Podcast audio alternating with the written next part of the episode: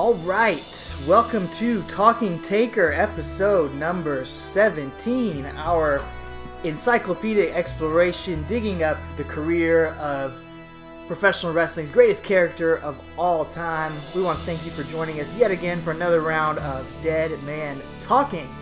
I am here, I am Alex Dorio, I am one of your hosts for this journey into the dark side, one of the creatures of the night, and I want to introduce you to my tag team partner, as, as always, my co-host, Travis White, and I uh, see you using those uh, Stridex medicated pads over there. Oh, you beat me to it, man. I was going to mention that.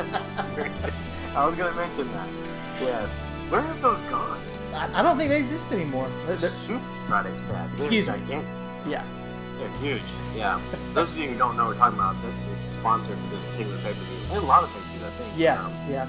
they're uh, basically like Clearasil, but a little pad. You just use one to face to get rid of your acne. So. Man, did you Yeah, did you use those? Uh, no, I did. I use Clearasil though. Oh, okay. You, but you used the pads?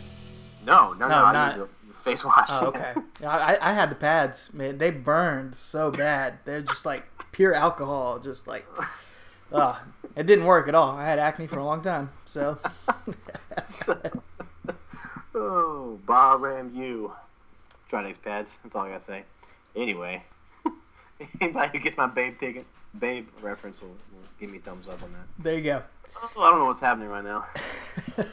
But I thank you guys for coming back and joining us as we walk through uh, the man who walked with angels, The Undertaker, and his his matches. we are walking with him again. Uh, do you do you think Elias like got inspired by that? Who wants to walk with Elias? I think so. Who wants to walk with the probably angels? watching. Uh, yeah, he's watching the last King of the Ring '95, and Yeah, he got inspired. he just Um, happens to be on TV on Raw right now, so that just made me think Well, of that. maybe you know this '95, so Black Crowes She Talks to Angels been out for a few years at this point. So maybe Todd Pettengill was just big on big on Black Crowes. Big Black Cross fan. I gotta get this in there. No. Anyway, Uh, well, speaking of fans, you know, uh, you mentioned right before we got on that uh, your son Carson, he's he's kind of becoming a fan of the Undertaker and, and Paul Bearer as well. Uh, he mentioned something as you were watching this match. yeah, I was watching this match, and he was uh, he was watching it with me, helping me review it. And uh, well, he's actually playing, but he heard he heard Paul Bearer giving a promo, and he heard oh yeah, and he walks over and he's like, Dad, who is that guy? I told him it was Paul Bearer, and he said, "Who's that behind him?" I said, "Well, that's the Undertaker." He said, "Oh, that little figure that you have." Because those listeners, Alex sent me a little Undertaker figure in the mail a few weeks ago, so um, so my, my son knows that, and so he's like, "Oh yeah, man, Undertaker's a good guy. Hope he wins. Hope he beats up this guy." But anyway, he comes back in a few minutes, and he's like, "Dad, that man's voice is absolutely hilarious." he's talking about Paul Bearer, so even to a five year old, um, he knows it. He gets the joke, Paul Bearer's voice. So I think it's great. So Oh yeah, and it just proves the point that you know the, this character, Paul Bearer and and the Undertaker, both the connection they they connect with the younger audience, they connect Yeah. with the kids, and dude, we'll get into it in this match, but they they are connected with the audience here at SummerSlam. It was a hot Oh, yeah. crowd for the Undertaker, dude. It was awesome. Absolutely was. Yeah, and we're back in Pennsylvania, which I, I mentioned at the end of the last week's episode. I just think it's. I, don't know if they do that. They come back two months now, and uh, you know, same same state, another pay per view. I thought it was kind of strange, but maybe it's because they didn't have as many back then. I don't know. Right, and they were Um, in Philly for King of the Ring, and now Yeah. they're in Pittsburgh. So, Yeah. I mean, I guess that's two separate audiences. Um, Right. you know, but yeah, still, it is kind of weird to be in the same state. Uh, So- yeah, Yeah. SummerSlam 1995. We skipped over another In Your House pay per view in between now and then, I believe. And yeah, he may or may not have been on that card as far as a dark match. I, I was looking through a couple different sources, and come up, a couple of them said he was on a dark match, and a couple said he wasn't. So I don't know. It doesn't matter. It's irrelevant. But we're covering pay per views. But um, from the sources I did read, it said he was. He, yeah, he had done a dark match with Kama on that show. Well, with so. I don't know. okay, okay. But anyway, we're at SummerSlam 95. It's August 27th, 1995. So again, in Pittsburgh, Pennsylvania. Um, but this match has been building since WrestleMania, man. So Yeah, it's um, pretty cool. Yeah, I appreciate that. You know, again, um, this is not my least favorite match we've reviewed. So No, yeah, it's it's not my least favorite. So it had a little more. I was a little more engaged uh, uh, as far as the actual match. It's it's a long match. Uh, but you know, I feel I appreciate the storyline that they've gone. You know, even as cheesy as it is, is melting the urn down and making a necklace. I appreciate the continuity.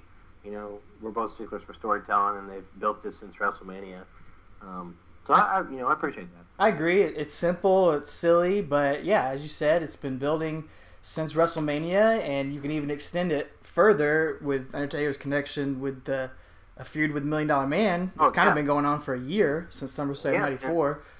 Yeah, But- since Undertaker yeah. So, but yeah. specifically with Kama, and I, I was thinking like if you were to try to do this now, you know they they skipped over three pay per views before they even got to this match. So um, it- without them having any contact with each other, besides house shows and dark matches, but on TV they didn't really get physical with each other from WrestleMania to SummerSlam. But if you try to do something like that nowadays to build a feud that long, they would have fought at every single one of those pay per views. Probably would have had the gimmick match, the casket Yeah. match on the first pay per view for some reason, and then had like a basic match after that. And they would have fought on Raw half a dozen times. So Yeah. it's nice to have be able to do a longer feud and not have them wrestle 15 times on TV. Oh yeah, and that used to be how it was. I mean, now there's oversaturation and so much content, but um, you know, it's it's good. Speaking of Raw, I went back and watched the Raw before this, um, and Raw actually it's on August 21st, 95, and actually starts with a recap. But we'll get into the recap later. It's the whole episode of Raw starts off with a recap of this angle, Oh, basically. okay. Yeah, which is pretty cool because Undertaker later on in that night he has a match with um with uh oh goodness who is it Tatanka and he gets he cuts a promo on Tatanka and he's angry. He talks about he's on his death march on the way to SummerSlam. Unfortunately for you, Tatanka, tonight starts my death march to SummerSlam. And on this march, I will do away with as many corporate members as possible. DiBiase, you inform Kama of what awaits him at SummerSlam. And Tatanka, you prepare to rest in peace. And he during the match he's like he's he's mad. He's angry. You can tell, which is kind of cool. Again, he's because as we'll talk about in the recap of this before this match. There's a reason he's so angry because Kama Mustafa, or is it Kama Mustafa? Is that his whole name? Or is he He's just Kama? Kama, the Supreme Okay. Fighting Machine, right That's now. right. Um, but he has crossed the line at this point. We'll get into that. But um, he's crossed the line, so Undertaker's angry. But this this Monday Night Raw on August 21st is the very last Monday Night Raw unopposed before Nitro starts. So I did not know that. Tw- yeah, on the 28th, the next week, it's uh, preempted for tennis. Mhm. And then the very next week is Labor Day, it's preempted for tennis again. But that is when Monday Nitro begins. So this is our final pay per view before the Monday Night War era. So I thought that was pretty significant, pretty cool. I wanted to point that out to, to us and to listeners too. It is. That's huge, and, and obviously that's going to change the whole business. Going to change the whole direction of the WWE, and we won't see that uh, initially, but we're going to see it start to creep in here. Uh, really in, in '96, and then definitely in in '97, we're going to see some elements of that creep in. So I'm glad you brought that up. That's interesting. Yeah, I thought it was an interesting point I wanted to make because again, yeah, it's not going to affect us right now in the next few pay per views necessarily, but yeah, the next couple of years it really will. But um, but yeah, WWF starts putting their best foot forward after that. As far as the shows on Raw can't be throwaways anymore. You know, you got to put on Right. the good stuff because I think the week after, if I'm correct, somebody can correct me if I'm wrong, but I think the week after um. Nitro's debut, the, the main event is like Sid and Shawn, I believe. So that's a Hmm. big match on Raw. So um, anyway, that's that's just enough about that. But I just thought interesting note to throw in there. So Undertaker's on the very the main event of the very first Monday Night Raw, and he's on uh, featured heavily on the the one before Nitro. meeting. Yeah. So pretty cool. pretty cool. And he is kind of moving back into more of a, a top tier spot here at SummerSlam. He's, if you watch the beginning of the show, he's one of the top four matches featured in the video package building up to it. One of the featured matches uh, on here. And even if you look at the main event, Diesel and Mabel, we talked a little bit about that on the last episode, but the guy that Undertaker put over, Mabel, he got the rub from him, and now he's in the main event. So Undertaker get, being more established, having to have a, kind of a, bigger spot here than he has been on the past few pay per views. So that's kind of cool to see. And uh, the match itself is preceded by just a great video package recapping this whole feud with your with your man Todd Pettengill doing some ridiculous Oh. voiceover. Yeah, I love this recap, man. I, I, I wrote it down too. Like it was, it was a fun recap. Yeah, it's ridiculous puns all throughout it and all kind of stuff. But, but it, it does go to show the whole story. It starts at WrestleMania and it goes on to show what we talked about on last week's episode about the creatures of the night being these guys, you know, these gothic characters in the audience, a guy and a girl usually. Seemed like they're usually the same people. I don't know, maybe I think it was. some of them sounds different, but yeah. But anyway, um, Uh, well, I like at the beginning. Todd says that During The Undertaker's illustrious World Wrestling Federation career, there have been many opponents who have been bold enough to trespass on the dark side. However, thus far, none have returned the same. he's definitely gotten the upper hand in pretty much every feud that he's had. So that was a, that was a good point to make. Yeah, it's very true. I thought that I thought that too. So, um, yeah, it's a really cool recap. But it goes on and it shows again what I mentioned earlier about uh, Kama crossing the line. Is that on the Superstars the week before this pay per view? Um, he's in the ring, and again, there's a wreath, I believe, right? A black Yeah. wreath is in the ring, and uh, he he comes in there and rips it all up and everything after his match, and then he walks away up the rampway, and one of the creatures of the night, the male creature of the night, hops the guardrail and runs into the ring and starts gathering the pieces together, and Kama takes it upon himself to get back in the ring, and the creature uh, of the night throws the black wreath shreds into Kama's face, which I wouldn't throw something into a Supreme Fighting Machine's face, but um, Probably not the smartest idea. yeah, No. pretty sure. I don't know if he's a zombie, if he has a brain or not, or what. But anyway, he, he definitely takes it upon himself. But anyway, at that point, Kama does a double like choke lift and, and slams him down. I guess what uh what uh, Albert goes on to use later on as his finisher. I don't know what you call that move, but I guess it's like a tree slam, like Great Khali kind of used to do it too. yeah, yeah. Uh, some of that, yeah. I think Albert is similar to like the Baldo bomb, Baldo bomb, but he didn't drop down with it. Uh, Right, So, so yeah, crossing the that's where he line there. crosses the line, man. Yeah. I mean, he You attacked a fan, who Uh, also the fan ran into the ring. So I guess justified. Fair game.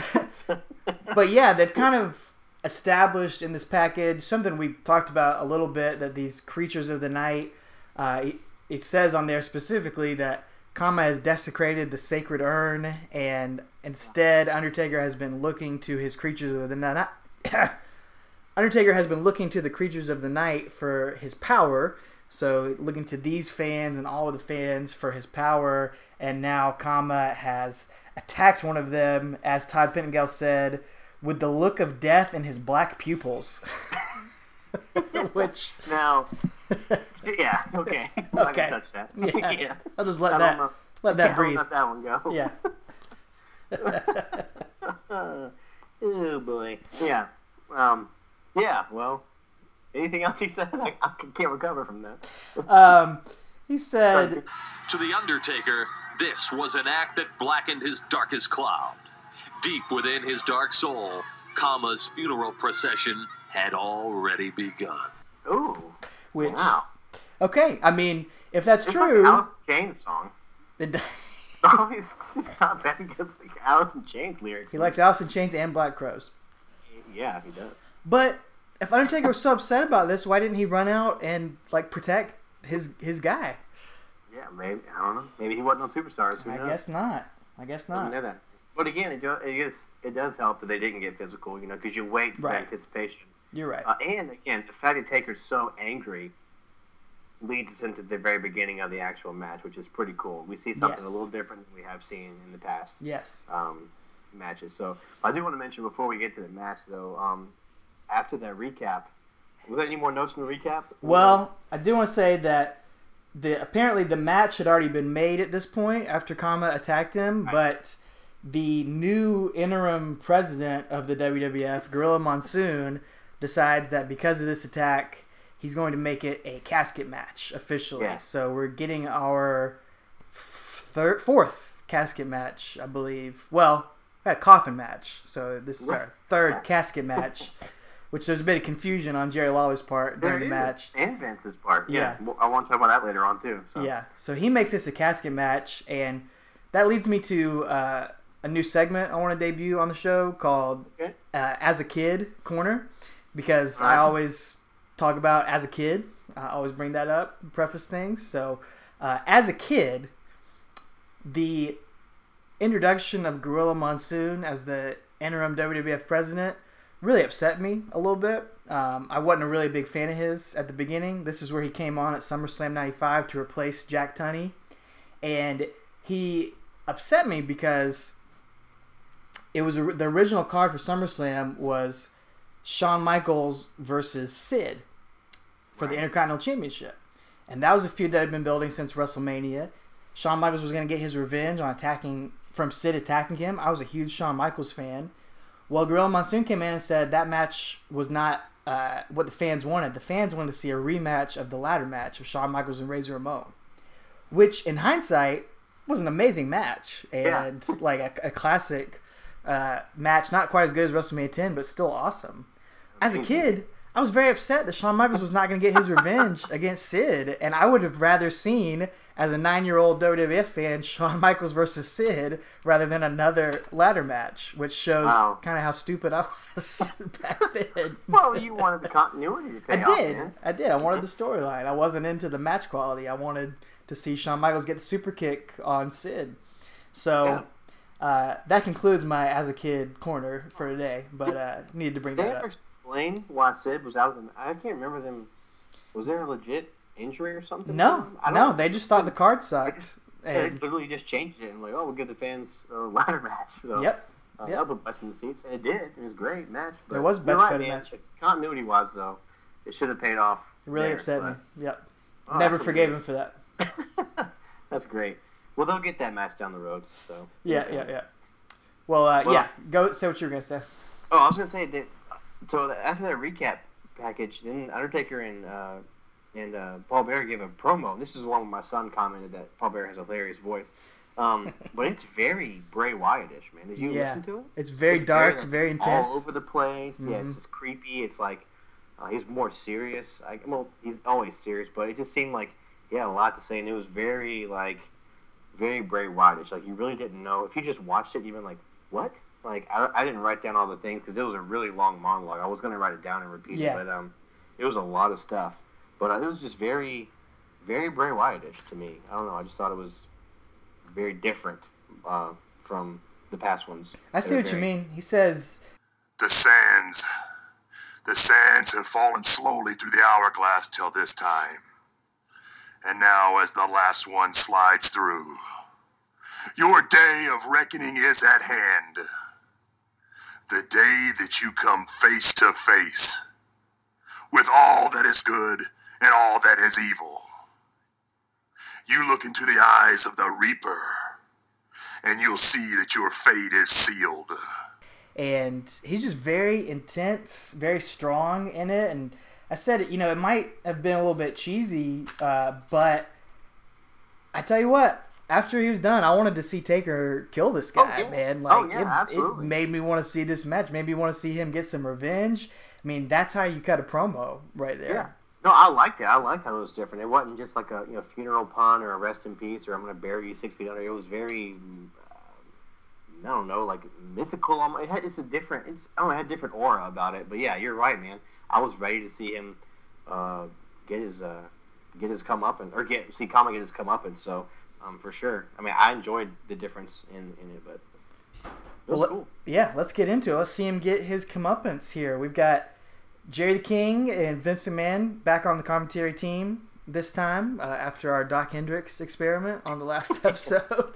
I'm not sure if we see Doc again on any of the pay per views, but uh, we've got Jerry Doc and Hendrix Vince. experience in, related to the Jimi Hendrix experience. Oh, that's one of their first albums, one of Jimi Hendrix's first albums. So, anyway. good catch. surely, surely he came up with his own name, right? Doc Hendrix. Oh, I hope not. anyway, all right, yeah. Well, King says as Undertaker's coming out, if he were alive, he'd be a very sick man. So that's his read on the Undertaker at this point. Yeah, but uh, Kama comes out first. DiBiase music again. I appreciate the stable having the same music. You know, I like yep. the corporation having the same music. Um, but when that gong hits, dude, Pittsburgh erupts. They're so Man, excited. Yep, it's so good. And again, just goes to show again, Kama's not the greatest. This isn't the greatest technical match you're gonna see, but the story. I feel like the crowd's been invested in it. You know. Yeah. We're not not the Mabel match where you know they weren't really invested, or King Kong Bundy where it's just like, eh. Like this match, they're invested because it's been built over time. It just goes to show the you know the brilliance of building a story, allowing it room to breathe. You know, um, and yeah, the, crowd and, was and the this, importance of building up a strong character. You know, Undertaker's Yeah. protected. He's strong. He's he's over, man. He's, Yeah. he's just as over now as he has been at any point, and Oh, yeah. it, it, it shows. Um, Kama, as Undertaker comes in, Kama is he's not afraid of him. He's shadow boxing. He's he's cocky. Yeah. It, it kind of fits his character, man. He's he's stolen the urn. He's gotten one over on Undertaker. He thinks he's gonna be the man to take the Undertaker down. So I liked that he wasn't really scared of him. It made sense Yeah. for the storyline. Yeah, oh yeah. When this, when Undertaker brings the lights up, he's in his little fight stance. Like you say, he's shadow boxing. He's standing there like TJ Combo from Killer Instinct. Right. You know, ready to ready to take somebody, or Johnny Cage from Mortal Kombat or something. You know, ready to fight. So um, And did you catch a young uh, Tony Chimel backing out of the camera frame? oh, was that Tony Chimel? Yeah, he's like the ring attendant getting the jackets, Okay. and like he's like he's on camera, and then he like ducks out of the Oh. view of the camera real quick. I did want to note though, I, I didn't notice that was him. But that's that's funny though. But um, the casket is already at ringside at this point. Oh, it's Um, true. and, Yeah, You know, every other casket or coffin match we watched, Paul Bearer pushes it out. right. That's or a good point. Push it out or whoever. But at this point, I was wondering because they got to the ring and I was like, oh, but it is the big one, the double deep, double wide. It seems it's big. And it's got the old rest in peace Undertaker sticker on top of it too, like the other ones did. So, um, but yeah, it was already at ringside. So, um, I just you know that's different from the other ones we've seen. Yeah, So. a little, a little bit of a change, and another change, as you mentioned uh, a little bit earlier, is that uh, it's, we've seen Undertaker get attacked at the beginning of a, of a few of these matches, like before the bell, they sneak attack Undertaker. Right. Undertaker instead changes it up, and he goes on the offensive before the bell rings in this match. Yeah, he throws his jacket off. I guess the Tony Jim, like you said, he throws his hat like uh, who's that guy from Mortal Kombat? Kung Lao. Remember he takes his hat off and throw it? He throws his hat like that just into the audience. It seems he just throws it and he just starts wailing on Kama. Man, I, I appreciate that because again, it shows you how angry he is. You know, storyline wise, Right. He's angry. He just, he's not going to sit back and be methodical about it. He's angry about this. You know, come across the line stuff. So I just appreciate that small nuance that you know, if you hadn't followed the story uh, it may not have seemed different, but we've been following these matches, and uh, yeah, it's a very different beginning to an Undertaker match. It's not I like it. it's not like Triple H and Randy Orton locking up after their blood feud at WrestleMania 25 and just starting off with a lockup. You know, No. Undertaker The- goes after him. yeah, yeah. Oh man, we'll get there eventually. for That that show. Yeah, But uh, But yeah, it's great. He gets gets it started, man. Chops in the corner, double hand. He, he does a double hand chokelet slam, just like to, to Kama, just like he does to the creature of the night. So I appreciated that little bit of, you know, poetic justice, I guess. You know. Yeah, I thought that was so cool. A good little Yeah. piece of psychology there, and the Yeah. announcers didn't pick up on it. But you know, if you watched the video package beforehand, then yeah, that was a cool little nod to that moment. Yeah, it was really neat. Um, then Kama, like right off the bat, takes a big bump onto the casket. Uh, gets, Yeah. I did. I don't. There's a few bumps onto the casket. I don't remember if this was like a back body drop. Which one this was? I just wrote it down, and Mr. Man says he just got the willies from watching that happen, which is like such a Vince McMahonism, like outdated saying. Oh, that, that gave me the willies. 1958. he brings it up in '95. Yeah. But it, yeah, it happens a few times in this match, and man, it was it's hard to watch them take those bumps on that casket, just knowing what's going to happen to Shawn Michaels here in a couple years, and oh, just how easily they could have hit that angle wrong and, and messed up their back on there. Uh, and Kama and Undertaker both take some pretty nasty ones onto that casket. Yeah, they did, which, uh, in my opinion, was ahead of its time. I mean, and you didn't. Well, I guess you have the ladder match, but other than that, I mean, you don't see this kind of, uh, you know, brutality. Maybe you know, it's, it's pretty brutal for that. You know, in a different way, not being bloody and stuff. Right. At least in WWF at this point, I don't think there was anybody was ever getting colored. Anybody was bleeding. I don't think at this point. So, Yeah, not too Well, much. Uh-uh. But but when when Kama gets knocked onto the casket, he immediately gets casket phobia like all other big guys. Of course. he, he rolls off of it back into the ring and uh, is getting a little scared about it, you know. But um, but uh, Vince, I, I do appreciate this. Vince on commentary says he's like, you know, if Undertaker gets thrown in that casket, you know, he, the last time he was still in the casket, we didn't see him for a long time. You Mm. know, talking about '94. So I, I appreciated that little bit. You know, they nowadays they kind of insult your intelligence, and whatever happened two weeks ago doesn't never happen. But um, Right. you know, this happened a year and a half before this, and they were still talking about it. So I appreciate that. Um, That's true. That's a good point. another stinger splash, dude. He hits a big splash, hits the old school, and then uh, sends Kama into the casket, and we get our first glimpse at the new upgrade on onto Yeah. this this year's model of the casket. What uh, Jerry Lawler calls the Let's check. We got the SummerSlam coffin camera going. You got a what? A SummerSlam coffin camera. Never heard of a coffin camera? There it is. It's inside the camera. It's inside the coffin. SummerSlam coffee camera. SummerSlam coffin camera. Yeah. There's a camera inside the coffin. Not, I guess, a GoPro some prototype uh, in, inside the casket, but they call it the coffin camera. Right. That's what. Yeah, I I written down. I wrote down GoPro shot inside, and as I'm writing that, Jerry Lawler was like, "It's the SummerSlam coffin camera," and I just started laughing because Vince is like, "What? SummerSlam coffin camera? I never heard of a SummerSlam coffin camera." And I think he's being legit. Like, I think Lawler just so you know went into business for himself there. But um, That was it's cool. Great. Yeah. I, I like that. Yeah. Yeah. But yeah, they keep he's calling it the coffin camera, and he needs to go back and listen to episode whatever that was, five or six, and there's a difference, man. There is There's a huge difference. casket. Yeah, This is definitely a casket. it's clearly a casket match, not a coffin match. But Vince even slips up his coffin several times too, so whatever. We're just Unbelievable. nitpicking. It's funny. But uh, Uh, Kama is freaking out though when he gets thrown in there. So oh yeah, he's Um, selling that well. Um, Yeah. You know, we he gets back in the ring and hits Taker with a clothesline, I think, and but then Taker sits up, you know, and the crowd comes alive. Man, they pop big for those sit-ups again. That that hasn't gotten old. I, think it, couple, you know, little a couple episodes ago, you know, it kind of disappeared. The crowd wasn't popping as huge for that kind of stuff. Yeah. But I think it was maybe the towns they were in and the the, the uh, uh, workers he was working against. But this time, again, the crowd's invested. They love it. So, They are. They start rolling off some rest in peace chants Yeah. real loud. Uh, both guys get thrown into the casket at one point, and then Kama kind of takes over. DiBiase distracts Undertaker, and then with Kama the, the urn necklace. the urn necklace. Yes, uh, Kama starts just doing some kind of generic stomps, he- punches, and He kicks. does some, what? I would call it supreme fighting, my friend. Oh, excuse me, excuse me. That's what that was. You're right. Lots of supreme fighting. Very Yeah, that's what I wrote down. Lots of supreme fighting in the ring, punches, kicks. You know, he's doing his best like a shooter. You know, yeah, like a UFC fighter. But um, yeah, lots and lots of supreme fighting from Kama here. Um, But but, at this point, though, this is when Jerry Lawler says he thinks the Undertaker is going to crawl over to the casket and close it himself, just so he can get away, because he thinks that that would be better for Undertaker to do. He's, he's taking such a supreme beating, he should crawl over there and crawl in it and just call it a day. I just thought that was hilarious. yeah. That's a great heel commentary Oh, point to yeah, make and bring up. Uh, he's such a heel. Like he's just openly cheering for Kama in this match. Oh, yeah. and it's just funny to hear. No one really does that kind of stuff anymore. Right.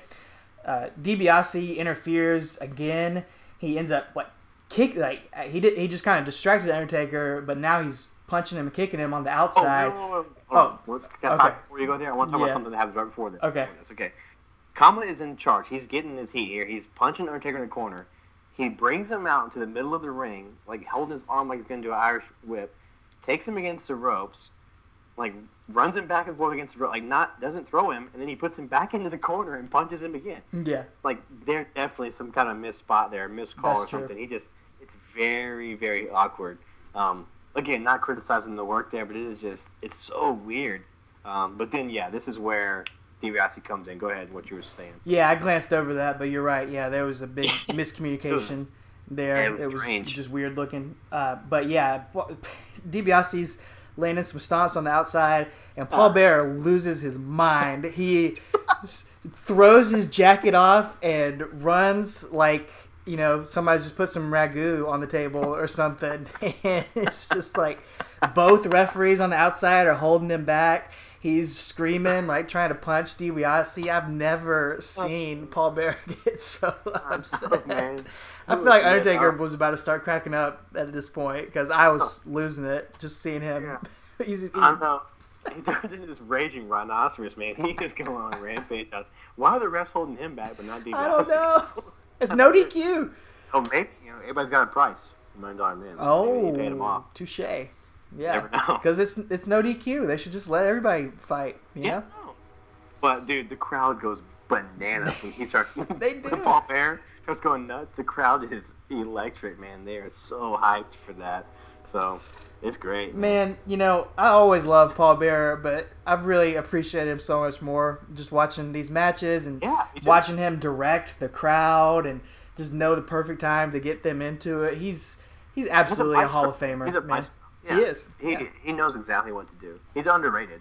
You know, everybody talks about you know Heyman and Heenan and stuff like that, and they're great. They're, but they all have different jobs, and his job, his role in this particular job for Undertaker, he's he's amazing. He's so perfect. So.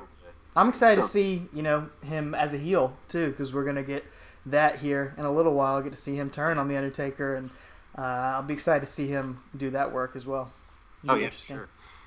So, um, you know, getting back to the matches, you know, classic um, Undertaker throws somebody's head into the steps. That's almost every match Yep. we're in. Yep. He does that, but he, and he kind of stalks DiBiase away at this point. He doesn't come out, doesn't run after him. He's not raging. He just kind of stalks him away, and at this point, Kama slams him to the steel post and hits his head on the casket, and he does a huge suplex on top of the casket. Yeah. I mean, he, they're both on the outside on the mat, and he suplexes Undertaker up and onto the lid of the casket, and it breaks a little bit too. Um, the commentary even points it out, but I was like, no, they're not. Like I was, it's been a long time since I've seen this match, and so um, I forgot about this spot, and I was like, oh my goodness, that was a huge. Those are two huge guys to be suplexing each other, you know. Me too, man. That that that was one that really made me cringe and be like, oh Yeah. my goodness, that is really dangerous. It easily could have gone wrong, hurt his neck or back or something like Especially that. if he was out for eight months in '94 for his back problems. You Yeah. know, like here he's getting suplexed, but you know, kudos to them for doing it. But it was a cool spot, and uh, now they're both on the casket. And Kama goes to try for a pile driver, and I was like, please don't do it. Oh yeah, I know, Um, yeah. But yeah. even so, like you knew he couldn't do it because there was no place for him to land. Like Right, he yeah. was standing so far back, he would have fallen backwards and broke his back, falling off the Yeah, casket. exactly. So uh, yeah, I, I, was really hoping they wouldn't, but you kind of knew they wouldn't. And, and Taker Yeah. gets the reversal, uh, gets the backdrop, and, and then we get another huge "Rest in Peace" chant from the Oh, yeah. crowd. They're getting excited, but but Kama takes over again with a power slam, and then tries to pin the Yeah. Undertaker. oh man. Oh man. What is he, Kamala? You know? Huh? I said, does he think he's Kamala? Just like forgetting the rules Yeah. of the match? Or uh, what's the what's the funkadactyl name? What was Oh. that girl's name? For the pin. Cameron? The girl's shoulders were the other way around. yeah. Try to pin her face down. Yeah, it's it looks so dumb. He does a good power slam, but then he goes for a pin like an idiot. And even commentary calls him out on it. They're like, "There's no pinfalls in it. Right. You can't pin him here." So, he, but he transitions that into a side headlock, rest hold. You know, um, and he does the sleeper with the feet on the ropes. You know, classic Ric Flair move, which I mentioned before we started recording. I thought it was kind of dumb that he did that because there's no DQ, but you pointed out actually a smart move because there is no DQ. 'Cause there's no DQ. leverage. Yeah. So I- King I- I points take that out too, back. and then and Vince McMahon's like, well, you're right. No DQ. He should Yeah. be doing that. Yep, you're right. Yep. You're right. I apologize. My apologies for criticizing Kama there. So But Paul Bearer was not happy about that either, and he walks No. over, he swats Kama's feet off, and then does a Ric Flair strut, walking out like totally breaks character, and just like is so excited that he helped out his man, and uh, then Kama kind of swats him away or grabs his hair or something like that. Yeah. But man, Paul Bearer's the MVP of this match for me. it's so good. No man. doubt about it. At this point, the production team decides to show us some cosplayers in the crowd. Oh my gosh. I think they are outrageous. I think you tweeted a picture about it. So I didn't do this one. I, I tweeted out the Oh. one, or I will eventually. You th- I, I did the one from WrestleMania today. okay. But there's one Undertaker guy, and then another guy who looks like um, one of the guys we trained to wrestle with. You remember? It was Yeah. Sin or Yeah, S- was that his name? Yeah. Six Sin. I don't I think it was six, but it Six. was spelled differently from Xbox Six. Yeah. Yeah. Well, you know, we'll, we'll have to get into that story on another episode, but Yeah. Travis and I once trained to wrestle uh, with a kind of a glorified backyard wrestling promotion for a couple months back in whew, 2006, about 11 years ago. We were in college. We spent a little time. We learned how to take a bump and uh, worked a couple practice matches, but never never officially made our debut, and I- I'm sure we'll talk about that maybe when we get to that era in the Undertaker's Yeah. career. But one of these guys, eh, he's a local worker in Georgia. I think his name is Six. Uh, looked just like maybe it, it, it could have been him easily in the crowd. I don't know why he was in Pittsburgh, but it looked just like him. Sort of the Jeff Hardy makeup that he would use Yeah. later on. Yeah. But it was hilarious. Yeah, it that was great, man. So uh, the cosplayers are always always fun to point out. So, but um, Taker finally gets out of that rest spot with um power slam, and Kama kicks him in the back immediately. Gets his heat, gets on the gets his heat uh, spot, and humongous throw into the turnbuckle. Yeah. he throws him turn like Taker hits his back real hard. I love that then- man. Taker's Yeah, selling. He's he's working the match. Uh, it was Yeah. great. Yeah, he's selling because he got suplex on the casket, you know, and he doesn't have his urn anymore, you know. So Right. now I wonder, does he still get power from the urns in necklace form, or does it have to be in the shape of a bowl? It's a good question. Flashlight inside of it. I don't know. But um, at this point in the match, is back and forth. There's they're trading spots here, jumping, Right. diving, running clothesline. The lid's open. Um, they clothesline. I think Taker clotheslines Kama over the top. They both fall in, Yep. and uh, Super SummerSlam coffin camera goes black. It goes dark. What are they doing there? I have no idea. it's just I don't think that was supposed to happen. But it goes black and uh, Kama comes out like uh, he, he starts crawling out, almost like from a horror movie. And I love this shot because production has it right across the ring from him, and he's crawling out of it, and Undertaker just reaches up and grabs him and drags him back in like a creature from the Black Lagoon or something. It is so hokey but so cool, man. Like Yeah, it's perfect. It's it's one of those things that everyone lauds WWE, WWF's production values, and, and that's just one of those perfect things. You know, I'm, It's I'm sure they worked shot. that spot out uh, beforehand and knew exactly what to do, knew exactly what they were going for, executed it, and I mean, it was awesome, awesome, well done. I want to point out, you know, the last previous casket and coffin matches we've gotten, we've seen Undertaker build them himself, right? Yes, For most of them. yeah, Now, I in don't his think workshop. he was. I don't think he was the craftsman on this one because Mm. at this point in the match, when they crawl out, the lining of the lid falls off It does, yeah. inside. So it must not have been the handiwork of the Undertaker and Paul Bearer because You know- theirs never broke. Yeah, yeah. I don't know what happened here, yeah, because I guess they're working more in the casket than they have beforehand, uh, and knocks off the top cushioning on there. but man, that's a great point. His production values have really fallen off here, and maybe it's because he doesn't have the urn. He doesn't. That He's not be. strengthened in the wood shop as much either. And his uh, I mean, they didn't push it out. We don't know that they built it, you know. So true. because they didn't roll it out, we didn't see the video of them building it. We don't know, man. So It's a mystery. If any of you built it, let us know. So Well, then we kind of roll into the finish here. Uh, they both get out of the coffin. Uh, Kama hits Honky Tonk Man's old move. Hits the shake, rattle, and roll neck breaker. swing. I love the swinging neck breaker, man. It's That a move great is not move. used enough. It's not. It's a great move. It's just visually, you know, watching somebody swing back and forth. It's, it's a great move. It is no a good move. it. But uh, it doesn't do the trick on Undertaker as he gets up, hits a big choke slam, and Yeah. starts milking the crowd, man. He's Oh, standing yeah. there kind of looking around, and Paul Bearer starts looking around and pointing to the crowd. Uh, it's just like per- building and building, and the crowd is roaring, just ready to see a tombstone. And I start thinking, you know, we haven't seen a tombstone yet this year uh, on pay per view. Uh, he did IRS and King Kong Bundy with the with the clotheslines, and then he hit uh, Mabel with a choke slam. But we have Yeah. not seen a tombstone on pay per view. He's done, done a few on TV, yeah. but uh, as far as our podcast, we have not seen a tombstone yet in 1995, and hits the throat slash and our first tombstone of the year, and the crowd is just electric. Raging. Oh Yeah, my goodness, man! Yeah, they're going nuts, man. I love it. I, I wrote all that stuff, same stuff down you did too, man. It's so good. I mean, this is the first time I've really seen him milk the crowd like that. Right. know? Like play to the crowd like that. But he looks around, you know, and they're, you know, when he does that throat slash, they just come unglued. When he picks that big man up for that for that tombstone, which looks really crisp, by the way. It does, His head really close. It's not the sloppy ones like earlier on, earlier episodes, but um, it's really good when that crowd just goes crazy, man. So Then they so start good. even a few of them start chanting, chanting casket, casket Yeah, yeah. after that. So he tosses him in the casket, shuts the lid, and everybody goes home happy. Yeah, yeah. 16 minutes and 26 seconds. Long match. But it, it honestly didn't feel No, that bad. I didn't Even hate with it. The long headlock and yeah, I didn't hate this match like I thought I was going to.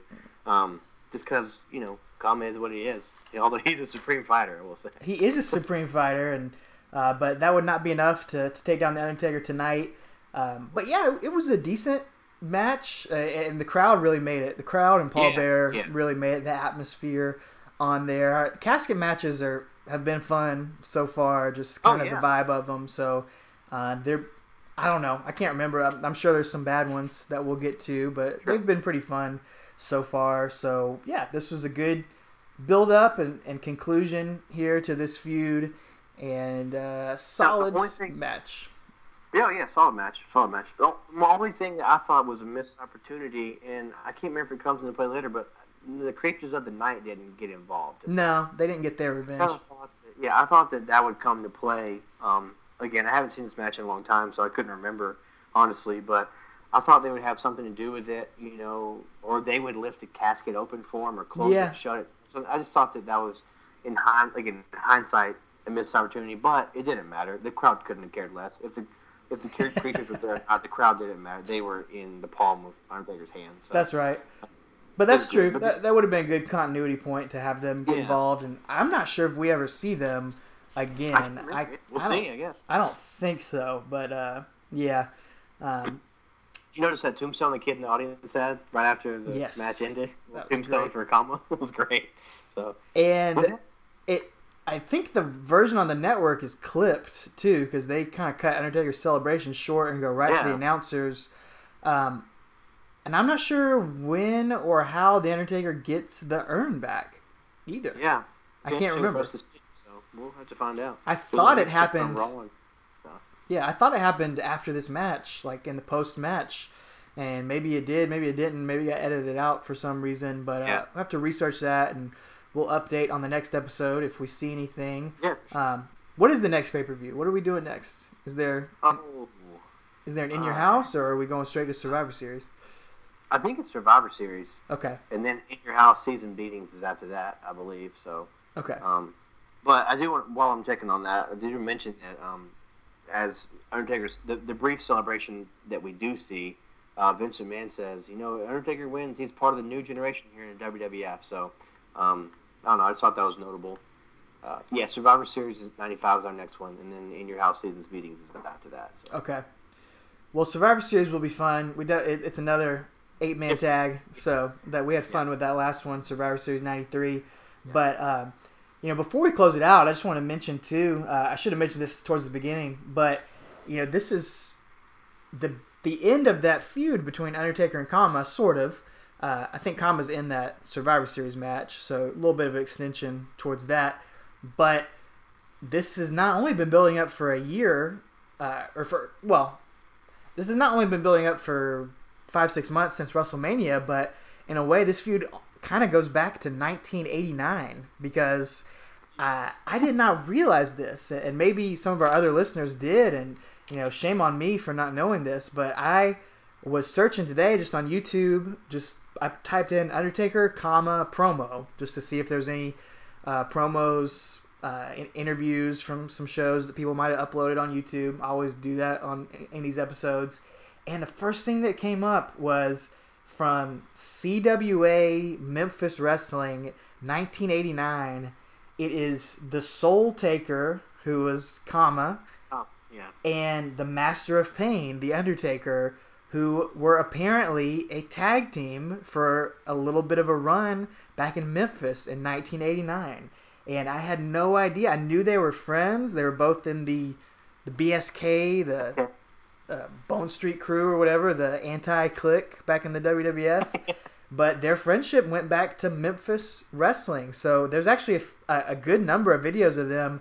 If you search Undertaker, Kama Memphis uh, on YouTube, and they're it, it's real funny to look at, man. I, I sent it to you. It's hilarious, man. It looks like some of our videos we used to make back in the day. But again, this is it's pretty cool to see them go from you know 1989 as you know just some young studs that were starting out, and to see them you know get to have a a, a, a main event match, you know, a featured match on SummerSlam '95. So that's good for their friendship and cool to see the story continue, and it will end there. Again, we did mention episodes ago that they never got to feud as Papa Shango. Yeah. And Undertaker knows this opportunity. So here they got they got their you know time to feud, which is cool. So It's um, just neat yeah, to a- see it that. Yeah, really, really young Undertaker uh, with short, shorter red hair, red red hair mullet. He's looking Oh, on booger red, and uh, like you mentioned, Charles Wright, the Godfather, Kama, just looking The ageless ageless wonder. in there. But yeah, they were friends back then, uh, working back then, and just reminds me of, you know, um, when you're watching wrestling and you're younger, especially, you just kind of think that the guys on TV, like this is all they've ever done. Like when you're Right. watching WWE, oh, like that's Undertaker. He he started as the Undertaker, and Kama, he's he's Kama, he's been around for like six months or a year or so. But really, those guys have been around for six, seven, eight years. You know, Yeah. Ted, Ted DiBiase, I always thought was just always the million dollar man, but that was literally the end of his career. He had a 20 year Mm-hmm. career ahead of that. And, you know, I'm sure there's going to be kids one day that now are watching Sami Zayn and Kevin Owens, and 10 years from now, they're going to realize, oh, those guys wrestled for 10 years before they got to Yeah. WWE and they had all this history with each other. That they kind of mention sometimes on, on TV, Yeah. but they don't really understand that like their history together. I just I always think that's real cool to, to see.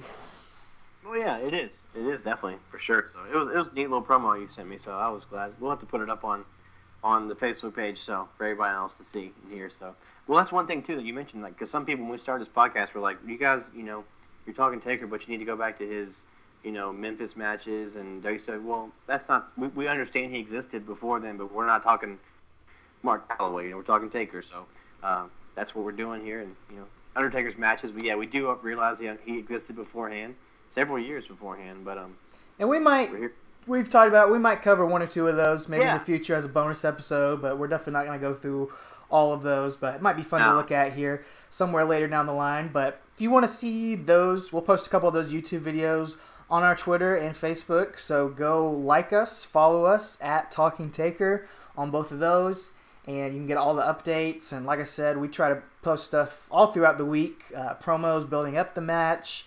Uh, funny pictures, just little clips and snippets of the match, stuff we don't even get to talk about here on the episode. Right. So a lot of bonus content on there if you're an Undertaker fan, and we also will do some commentary during uh, the pay-per-views, Raws and SmackDowns. So we'll talk a little bit about the current business on there as well, and we love to interact with people. Uh, I did, I put out something on there on our last episode. I, it, it didn't come in before we recorded it, but I was just asked if anybody had any memories about Undertaker and Mabel, and this came in from Tombstone Town on Twitter uh, at WWE Nostalgic.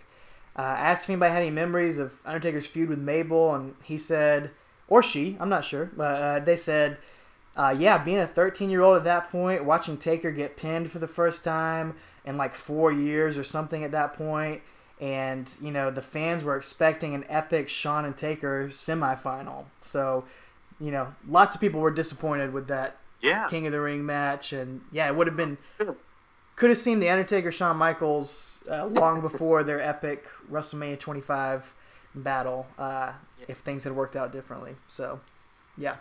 Well, good. I'm glad they agree with us. Yeah, we appreciate all the followers. We uh, appreciate you listening and subscribing on iTunes, Podomatic, uh, Stitcher, Google Play, any all, any and all that stuff, YouTube, all that good stuff. We do appreciate you listening, and we hope you will continue on listening. Watch the next match, Survivor Series 1995, and we'll have it up there next Friday. Uh, actually, usually goes up Thursday late at night. I try to get on there before I go to bed Thursday, so you can download it Thursday late night, Friday morning, really anytime. And we hope you go back and listen to all the ones you haven't listened to yet. Yep. And if you guys were there, if you were at this pay per view, again, please let us know because we congratulate you. Y'all were an excellent crowd that night, so it was phenomenal. So thank you, Pennsylvania, for being the host of the last two episodes of Talking Taker. We appreciate it. And uh, ladies and gentlemen, take her easy. Evansville wins tonight. The Soul Taker there. Dustin Rhodes, you're a big bad cowboy. Been going through everybody. Well, let me tell you something, boy. I've been going through people too. There is no law when it comes to the soul taker. I'll go through you as easy as the rest. Master of Pain against Dutch Mantell Wednesday night. Well, Dutch, the master plan is just about ready to be fulfilled, man. Wednesday night, Evans. You're going down as the wrath of the master of pain. I don't forget a thing, Dutch, and you won't either. Wednesday night, Evansville Coliseum. Tomorrow afternoon, Owensboro Sports Center in Owensboro, Kentucky, plus Christmas chaos coming your way.